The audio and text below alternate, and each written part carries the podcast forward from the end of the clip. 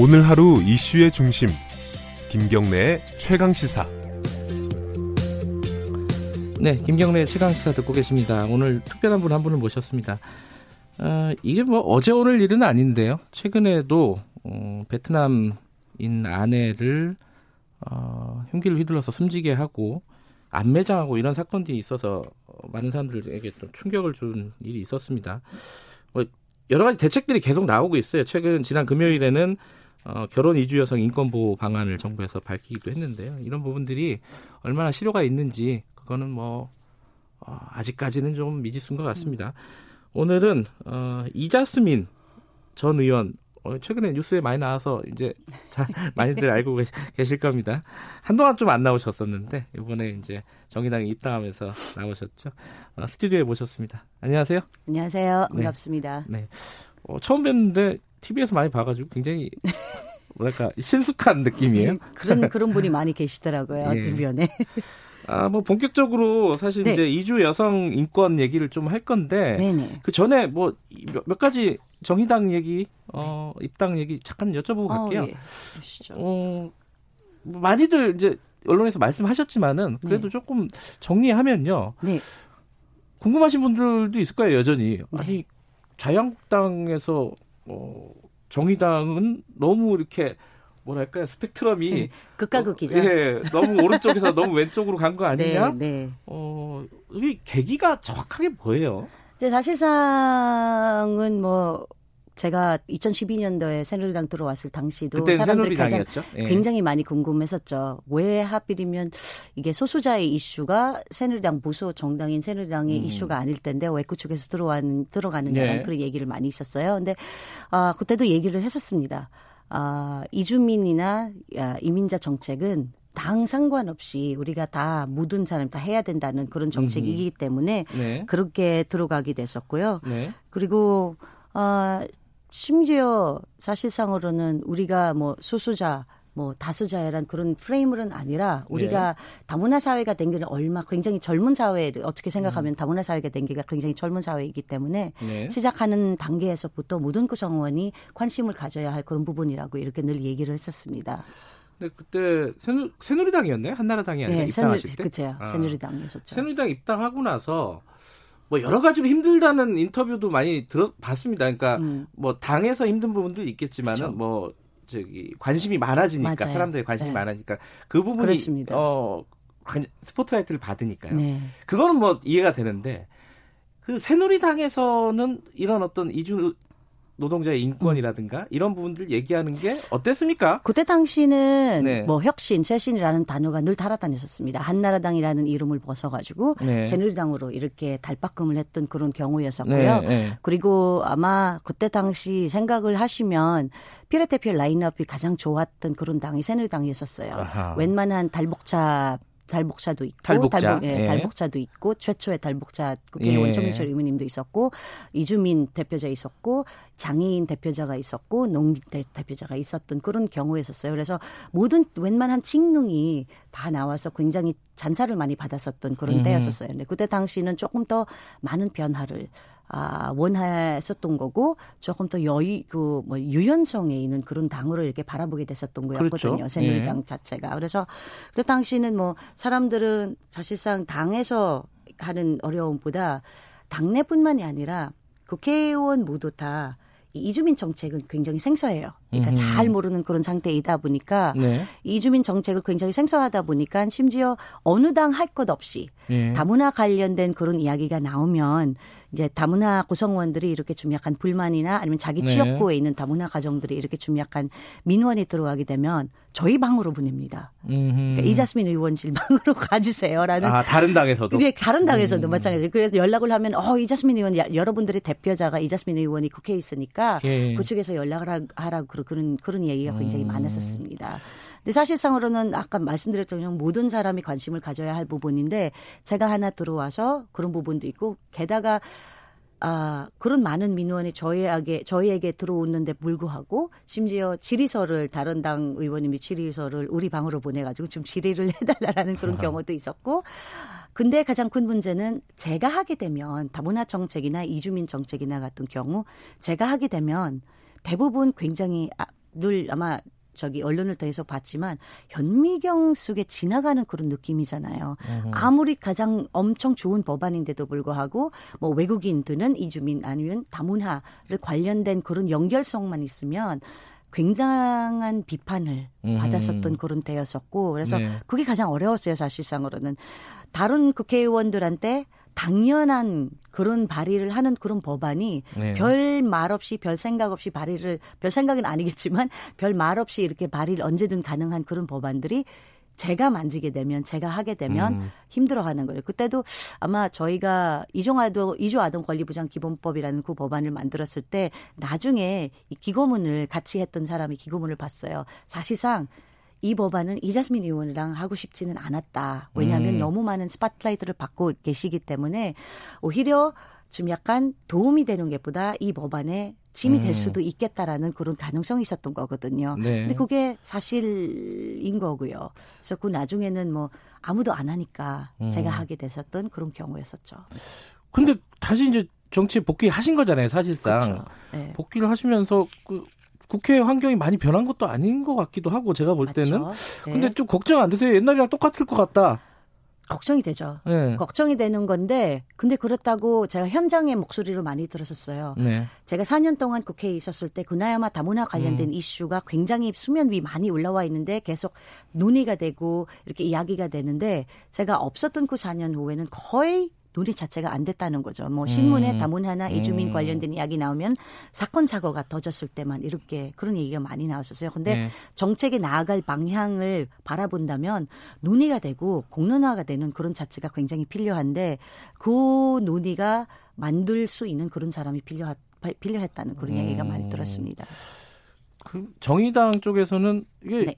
어, 예전에 새누리당에서는 당에서도 많이 못 도와줬다는 얘기를 많이 들었어요. 그 네. 그안 도와준 건지 못 도와준 건지 모르겠지만 네. 정의당은 그게 가능할 것 같아요. 음, 정의당도 저, 한국 정당 아닙니까? 그렇죠. 근데 네. 가장 그, 그, 그 그것도 불구하고 제가 이제 정의당 들어오자마자 가장 먼저 물어봤던 거는 아, 해왔던 모든 그런 정책들이 이주민 다문화 관련된 정책 네. 이제 안타깝게도 법안 하나도 발의를 안 하셨더라고요. 아 그래요? 네, 정의당도 정의당 측에서 그래서 아. 무래도 법안 발의를 한다면 최소한 10명의 국회의원이 필요한데 그 10명의 국회의원 중에 2명이 또 다른 당 국회의원이었어야 하기 때문에 네. 굉장히 어려운 아, 음. 아, 상황이 있는데도 불구하고 그래도 이번에 아, 책임지고 심상정 대표님의 말씀도 있었고 그리고 네. 같이 목소리를 내주겠다라는 그런 이야기가 있어서 이거는 아 다를까 아닐까가 그런 문제가 아니라 그래도 제가 나오고 난 후에 양 이제 당에서 정부에서 굉장한 많은 정책을 내놓기 시작을 했었거든요. 네. 그거 하나만이라도 아, 아 이제 이제 바뀌기 시작을 하는 거구나 발전이 있는 거구나라는 이야기를 하고 싶습니다. 그 최근 사건 얘기 잠깐 여쭤보면요. 그 네. 그 베트남인 아내를 사실 술 먹고 그렇죠. 어 이제 살해하고 안매장하고. 네. 네. 근데 이제 이런 사건들이 이제 강력 사건인데 네. 특히 이제 남성이 여성을 상대로 한 강력 사건 아니겠습니까? 특히 그렇죠. 가정에서 벌어지는. 네. 근데 이제 이주 여성이라고 또 특별하지는 않는 거 아니냐. 그렇죠. 그러니까 뭐그좀 보편적인 네. 그런 어떤 어, 강력 사건인데 그렇죠. 이걸 왜 이주 여성 관점으로 봐야 되느냐 네. 이런 의문을 갖고 계신 분도 있을 것 같아요. 그렇죠. 그 거기에 대해서 좀 한 말씀 좀 해주세요. 저는 사실은 이거는 이주 여성 관점으로 바라보는 그런 부분은 아니었지만 네. 제가 네. 2012년도 당시에 네. 이 가정폭력 아, 문과위원회 위원장을 그 저기 뭐야 활동을 했었어요 새누리당 아, 그 특별위원회 새누리당 예. 안에서 특별위원회를 만들었는데 여성 음. 관련된 그런 특별위원회를 만들었는데 가정폭력 관련된 일을 맡게 됐었어요. 예. 그때 당시만이라도 정말 아 가정폭력 지원법은 다 대적으로 바꾼 거 바꾼 부분이 바꿀 필요한 부분이 그렇게 많지는 않지만 사실만 사실은 이 등례법 같은 경우 굉장히 많이 바꿔야 되는 그런 부분이 있었습니다. 그래서 음. 독립법을 굉장히 많이 대적으로 이렇게 아, 아 개정을 하고 네. 이렇게 발의를 했는데 안타깝게도 아, 그때 이제 임기 만료 100기가 됐었던 경우였었어요. 네. 근데 이제 우리 가정폭력 범죄 특례법 같은 경우는 이 가정해체 방지, 가정보호에 중점을 두고 있기 때문에 그러니까 이게 가해자가 처벌하는 것보다 이 가정을 깨지지 않는 그런 범위에서 아. 이렇게 두고 있어요. 우리 특례법 예. 같은 경우는 그 틀을 깨지고 깨뜨리고 이렇게 그러니까 재범이 굉장히 높다는 음. 거거든요. 올해만 올해까지만이라도 아 가정폭력 재범 같은 재범률 같은 경우는 벌써 아 올해 1분기 예. 11.1% 정도 이렇게 아, 올라갔거든요. 10명 중에 한 명 이상이 재범을 그렇죠. 하고 있다. 이제 2016년 때는 3.8%였었어요. 그래요? 네. 점점 늘고 있어요. 네, 계속. 늘고 있기 때문에 왜냐하면 음. 이게 이이틀 자체를 깨져야 돼, 깨뜨려야 되는데 음. 좀 약간 아 이, 이 틀을 깨지지 않은 한은 네. 계속해서 재범률이 일어나고 가정폭력이 많아지고 이거는 이주 여성뿐만이 아니라 모든 여성, 모든 가정 구성원이 해당이 되는 음. 거고 이게 아이들까지 대물림을 될 수 있는 그런 부분이었기 때문에 이게는 무조건 kun절해야 된다는 사실은 맞는 것입니다. 하지만 이제 어, 모든 여성들에게 해당되는 일이긴 하지만은 네. 어, 이주 여성들이 특히 취약한 건 사실이잖아요. 어디 하소연할 새도 없고 그런 그죠? 부분도 있고 예. 그리고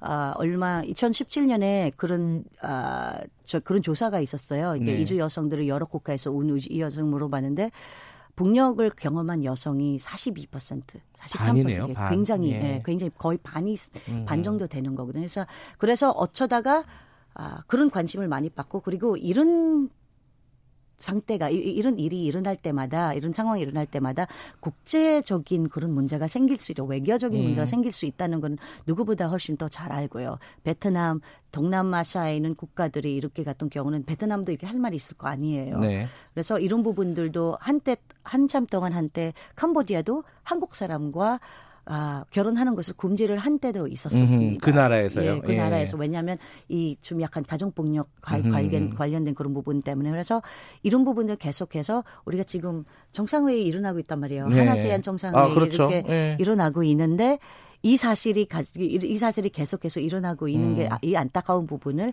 우리가 이것도 해결을 해야 된다는 외교 외교적인 그런 예. 자원에서도 이제 중요 중요하게 봐야 된다. 시간이 많지 많이 남지는 않았는데요. 네. 오늘 오시다가 이제 택시 그렇죠. 교통사고가 나서 네. 다음에 한번 더 모실 생각하고 오늘 좀 간단하게 한두 두 가지만 더 여쭤볼게요. 네. 하나는 네. 금요일 날 정부가 발표를 했어요. 그 범죄자들은 네. 해외 여성들을 이렇게 배우자로 초청을 네, 네못 하도록 네. 하는 이런 법률은 실효성이 있다고 보십니까? 이런 조, 이런 어떤 규제들은? 이 규제. 아, 일단은 하나씩 하나씩만이라도 그런 규제가 있어야 된다는 그런 생각을 음, 합니다. 사실 조금 더 강력한 규제가 있었으면 좋겠지만 근데 그렇다 치고 이거 법이라는 거는 무슨 대책이라는 거는 양면에 네. 이게 갈 양면에 갈 이거 양면을 가지고 있잖아요. 야, 그런 부분들이 사실상으로 아무리 아, 범죄 사실이 있는 사람들도 바뀌어 가지고 이렇게 좀 가정을 이끌어내는 그런 사람들도 저는 주변에서 봐왔습니다만 알겠습니다. 그런 부분은 예. 좀 시급하게 좀 이거부터 빨리 바꿔야 된다. 이 여성 폭력이라든가 이주 여성 음. 인권 관련해서 뭐 그런 거 구상하고 음. 계신 게 있나요? 간단하게 말씀해 주실 만한? 특히 가장 중요한 것 같은 거는 이제 한국에서 들어오기 네. 전에 아, 그런 교육을 사전 교육을 받는 그런 경우가 있거든요. 네. 근데 모든 나라가 그 사전 교육을 진행을 하고 아. 있지 않습니다. 그래서 우리가 지금 세계 나라에만 중점적으로 사전 교육을 하지만 더 많은 나라 특히 오시는 분들을 위해서라도 음. 그런 아, 사전 교육도 받고 그리고 마찬가지로 남편 배우자들도에 음. 관련된 문화차의 언어차의 문제가 일어나는 그런 부분들을 교육을 받아야 된다고 생각합니다. 음. 예를 들어 여성분 같은 경우는 와서 피해를 입었을 경우에 어떻게 해야 된다. 어떻게 해야 된다라는 그런 예, 대비를 예, 음. 그런 대비를 하고 안 되고 있군요. 잘 안 되고 있습니다. 그렇군요. 사실상으로입니다. 알겠습니다. 뭐 자세한 얘기는 뭐 또 총선 전에 한번 모실 일이 있겠죠. 지역구 나가시는 겁니까? 어떻습니까? 그런 생각은 없었습니다, 사실은. 아, 거기까지는 넘어가지는 않고요. 저는 네. 특별위원장이라는 그 자리에 그리고 다른 음. 정당과 같이 정의당은 공천을 주는 당이 아니고 네. 이게 당원의 이렇게 투표를 음. 위해서 일어나는 거기 때문에 그 반드시 국회의원을 해야겠다 이런 것도 아니네요. 아닙니다. 아, 네. 당에서 정책 활동을 일단 열심히 하겠다. 네, 그렇습니다. 국회의원 할 수도 있는 거 아닙니까? 뭐 기회가 주어진다면 뭐 예. 마다할 일은 없을 겁니다. 알겠습니다. 오늘 추운 날씨에 예. 교통사고를 무릅쓰고 나와주셔서 네. 감사합니다. 고맙습니다. 예, 이자스민 전 의원이었습니다. 11월 25일 월요일 KBS 일라디오 김경래 최강사 오늘은 여기까지 하겠습니다. 저는 뉴스타파 기자 김경래였고요. 내일 아침 7시 25분 다시 돌아오겠습니다.